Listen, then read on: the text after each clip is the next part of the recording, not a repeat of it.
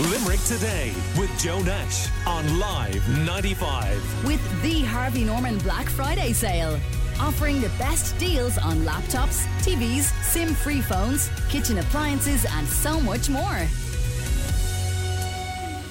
So, the Chief Medical Officer is warning that the current level of COVID 19 placing an enormous burden on the entire health system. We'll hear from Colette Cowan, who is Chief Executive of uh, the University uh, Hospital Limerick Group, in uh, a little while. And uh, close to 200 cases reported in Limerick uh, and uh, in the, the, last couple of days, and over a thousand reported in seven days. So, cases are rising rapidly. And those working, of course, in the hospitality industry are fearful that even more could be coming down the tracks pretty quickly. So to chat a bit more, we have on the line Paul Flannery of uh, Flannery's and representative of the Vintners in Limerick, and Sean Lally, who's manager of the Woodstock Hotel in Ennis and very well known in Limerick from his time as manager of uh, the Strand Hotel. And you're both welcome. Good morning to you, uh, gentlemen. Um, Paul, so what we're hearing there is that the public, it seems, are ahead of the government or maybe listening to what uh, the public health authorities, people like the chief medical officer, are saying, you know, cut down your contacts and cancellations seem to be the order of the day. Um, any indication of that so far among your members? Good morning. Yeah, um, yeah, we're we're seeing it loud and clear. The message is coming through the phone probably from Monday morning, starting on premises across the, the, the, city and county that were taking bookings for the Christmas period. And basically, it was a mixture of cancelling parties, but also that. Unfortunately, your line is quite, I don't know, it was fine at the very start. If you could just shift a little bit, Paul, maybe we'll sorry. see if we can just hear you a small bit more clearly. Sorry, that a bit better, Joe. That might be, yeah, yeah, sorry. So carry yeah. on.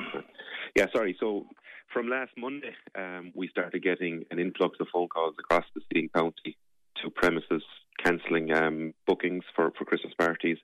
And that was largely coming through. The message was that it was a mixture of staff wanting to cancel, but also businesses cancelling on behalf of the staff uh, because they just didn't want to be in a situation where they, they could be uh, either spreading or, or picking up the virus in, in a, the, the setting. So it, it's coming through. The message from NPHET is, is, is coming through they working from home yesterday. Was only a day into it, but we saw an immediate drop off in our lunch trade in our own premises yesterday because uh, the simple fact is people aren't around the city centre to actually to come out for lunch. So it's it's it's it's coming through loud and clear at the moment.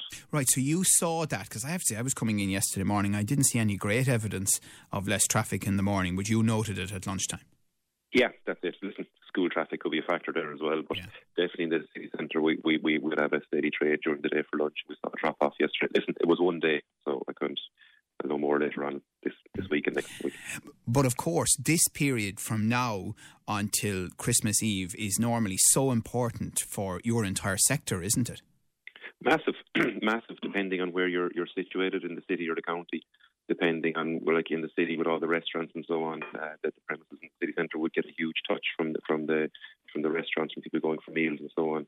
But yeah, it's massive and it's it's, it's worrying. It's it, there's a lot of uncertainty there from the, the staff in terms of what's going to come down the line. But the message is coming through as well in terms of do we need to have a short term circuit breaker, as they're calling it across the, the, the media in the short term to actually make sure we, we have a, a meaning for Christmas, unlike last year, but also we're not closed out in the new year. Yeah. The only difficulty is every single time anyone has ever talked about a short term circuit breaker, it may have started as that, but it ended up going on for months. Yeah, well, listen, I suppose it did, but if we can if we can try relieve some of the pressure, listen, I think everybody knows at this stage the main issue is the, the, the health service and, and the problems with the beds, but also staffing as a result of uh, staff uh, being close contacts or, or catching the virus. So if we can relieve the pressure on the health service, it'll help everybody because we're, we've 93% vaccination. So the, the vaccination there, but if we can just relieve the pressure on, on the health service for in the short term, it, it might help in the long term for everybody. Paul, I want to give you, just on behalf of the vintners, an opportunity to talk about last week and uh, the student Christmas day on Wednesday, because you're well aware, I'm sure, that a lot went around social media on this. Um, we got an awful lot of calls and texts and WhatsApp messages about it as well. What's your response to that? Listen, I'm not going to say it's right. The videos didn't look great. Um, there's a couple of videos. I, listen, the videos are a couple of seconds long. Did it tell the full story of what was happening outside and inside the premises? I don't think so. There's there's videos. You could have videos from outside the Aviva for the last three weeks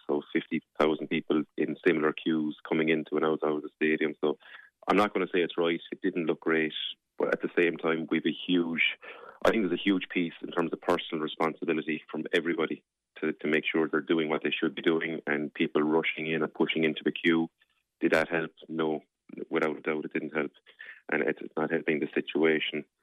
I, I was listening to a, a, national broadcaster last Thursday, and there was a, some student representatives from some of the Dublin universities who were continuing with their Christmas parties this week. So this seems to be a nationwide thing in terms of before the students have their, their exams before they head off for the Christmas period. So, like, is it right for them to be organised in the first place? So that'd be a question for me. Right, but are you confident then that the vast majority of Limerick premises did do the right thing, uh, including within the premises on the day? Sure, I can't say for definite because I don't know. I wasn't there. I know everybody's doing what they can. I'm sure there are places out there that aren't doing it right. I'm not going to say everyone's doing it 100% right because I, I, I couldn't, I, I can't back up that statement. But what I am saying is that everyone has a personal responsibility to do what they can. And if somebody, as the ads on the radio are saying, if somebody doesn't feel comfortable in a premises, leave the premises and report to the HSE and the HSA. Right, because somebody who you know beyond the fringes of um, the business in the Limerick region um, said to me privately late last week that it was their view that eighty percent of the premises in Limerick were doing the right thing, but that there were twenty percent who weren't, and unfortunately that was having an impact. I'd love to know where he get those stats from. Is that just his own, um, his or her personal um, idea? I don't know, Joe. It's it's like it's very easy to pluck figures from the sky, and then all of a sudden it's fact. When somebody, Paul Flannery, could say a figure, and all of a sudden it's fact tomorrow. I can't say that because I don't know. I know everybody is doing what they can. Some people aren't doing it 100%. A lot of people are trying to do it. But it, it is hard when you got people coming to the door with counterfeit certificates, people just giving you abuse because you're asking to put on masks at the front door. There's it's it's very hard to manage the current situation. I'm not saying that it's it's it's it's, it's across the board in terms of people not doing things. So twenty say twenty percent of the premises are not doing what they should be doing. I think it's a bit unfair and unjust. And, and how did you handle it in your place as a matter of interest? in my own premises, I literally I just said, listen, we, we don't take twelve pubs. Pre-COVID, we never took. We, we, at the start we did, but then we realised that it was just more trouble than it was worth. So I just put a message up in the staff group to say, listen, under no circumstances are we going to be serving Christmas jumpers today. We'll we'll, serve, we'll celebrate Christmas in December, not at the start of November. So we just didn't take them in. The majority of staff or students came to the front door were were fine. They understood, and we said, listen, we have small premises, and we, we didn't want to get swamped with people. So we just said at the door we weren't taking Christmas jumpers. Right, and, and there was a fair bit of that going on, was there? The twelve pubs. No, no, these just like this is previously pre-COVID oh, okay. in terms of people going around doing twelve pubs with Christmas jumpers. But, but it's just anyone who turned up in the Christmas jumpers, you were going, look, not not today, guys. Yeah, yeah. Okay. Um, Sean Lally is also with us. That's Paul Flannery of uh, Flannery's, uh, and also he represents the vintners uh, locally. And uh, I did want to give you the opportunity to talk about that, Paul, because I did say last week that uh, we wanted to hear the other side of the story. Um, so thank you for doing that, Sean. Sean um, Good morning, Joe. What, what, are you finding at the Woodstock Hotel? What are you hearing from your hotelier colleagues? Exactly the same as Paul, same experience.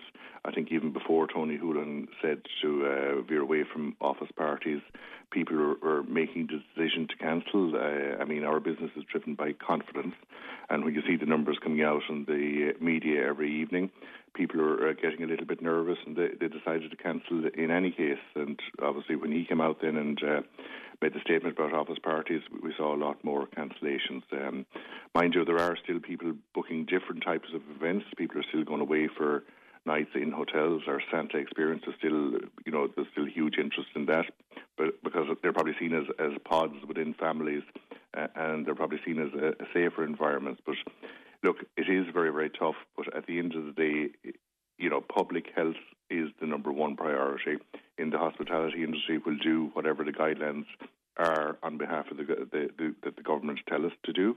Uh, and I, I suppose it's very important that the hospitals don't get overrun the last thing I expected to be talking about with a 95% uh, take up on the vaccine was, was um, COVID this Christmas. I thought we, be, we would be well and truly over it, and, and it is very, very worrying.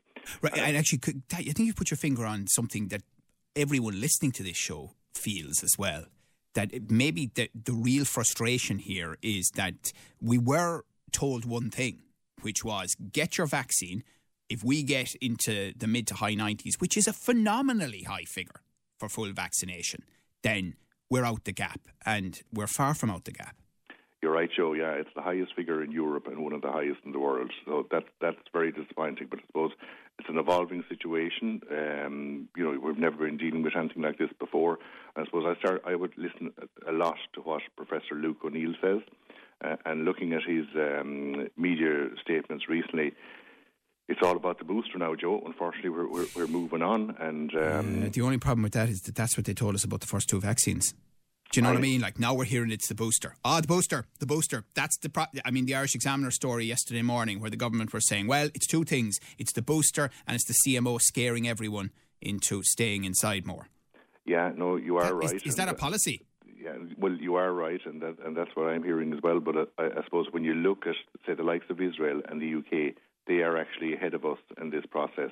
And and a week after they rolled out the, the booster program, they seem to get a huge the, the numbers were getting coronavirus and the numbers that were going into hospitals dramatically mm. reduced. And I suppose The, that that's the only point thing- I, I make sure that mm. i- is that this virus is showing itself to be incredibly clever. And if you look at exactly the same thing was said about the vaccine, the figures will, the numbers will drop like a stone once you get the second vaccinations, once you get the vulnerable groups, once you get the older groups, and to a degree, it did happen for a while. And whatever went on with the Delta variant and probably weather conditions and everything else, we're on this uh, upward uh, trajectory again. And now we're being told, oh, the boost, it'll drop like a stone. Wa- Wait till you see. The figures will drop like a stone. No, maybe they will. Please But we God. have heard it before. No, you are right. Yeah, yeah, correct. Yeah, uh, but I still believe that we need to roll the booster out as quickly as possible. And and even with the vaccine, when we started, while we did get to exceptional numbers, we seem to be very slow to get going. And I still think we're slow to get going with the booster program. Uh, and I think we need to the the, the whole focus should be in, in rolling that out as quickly as possible. There's, there's one other thing, Sean. Um, th- apparently, what uh, all these political correspondents are telling us this morning is that the thinking around government buildings is, quote, different to the thinking in the rest of the population. They seem to believe that we can stay roughly where we are at the moment, that we may not, out of NPHET's meeting on, on Thursday, get any real further restrictions recommended, and that they need to wait and see, maybe for another fortnight, um, including the government, I mean, who ultimately make the decisions, as to whether the restrictions of last week are working, whether personal behaviour has changed. My only concern about that is we're into December then.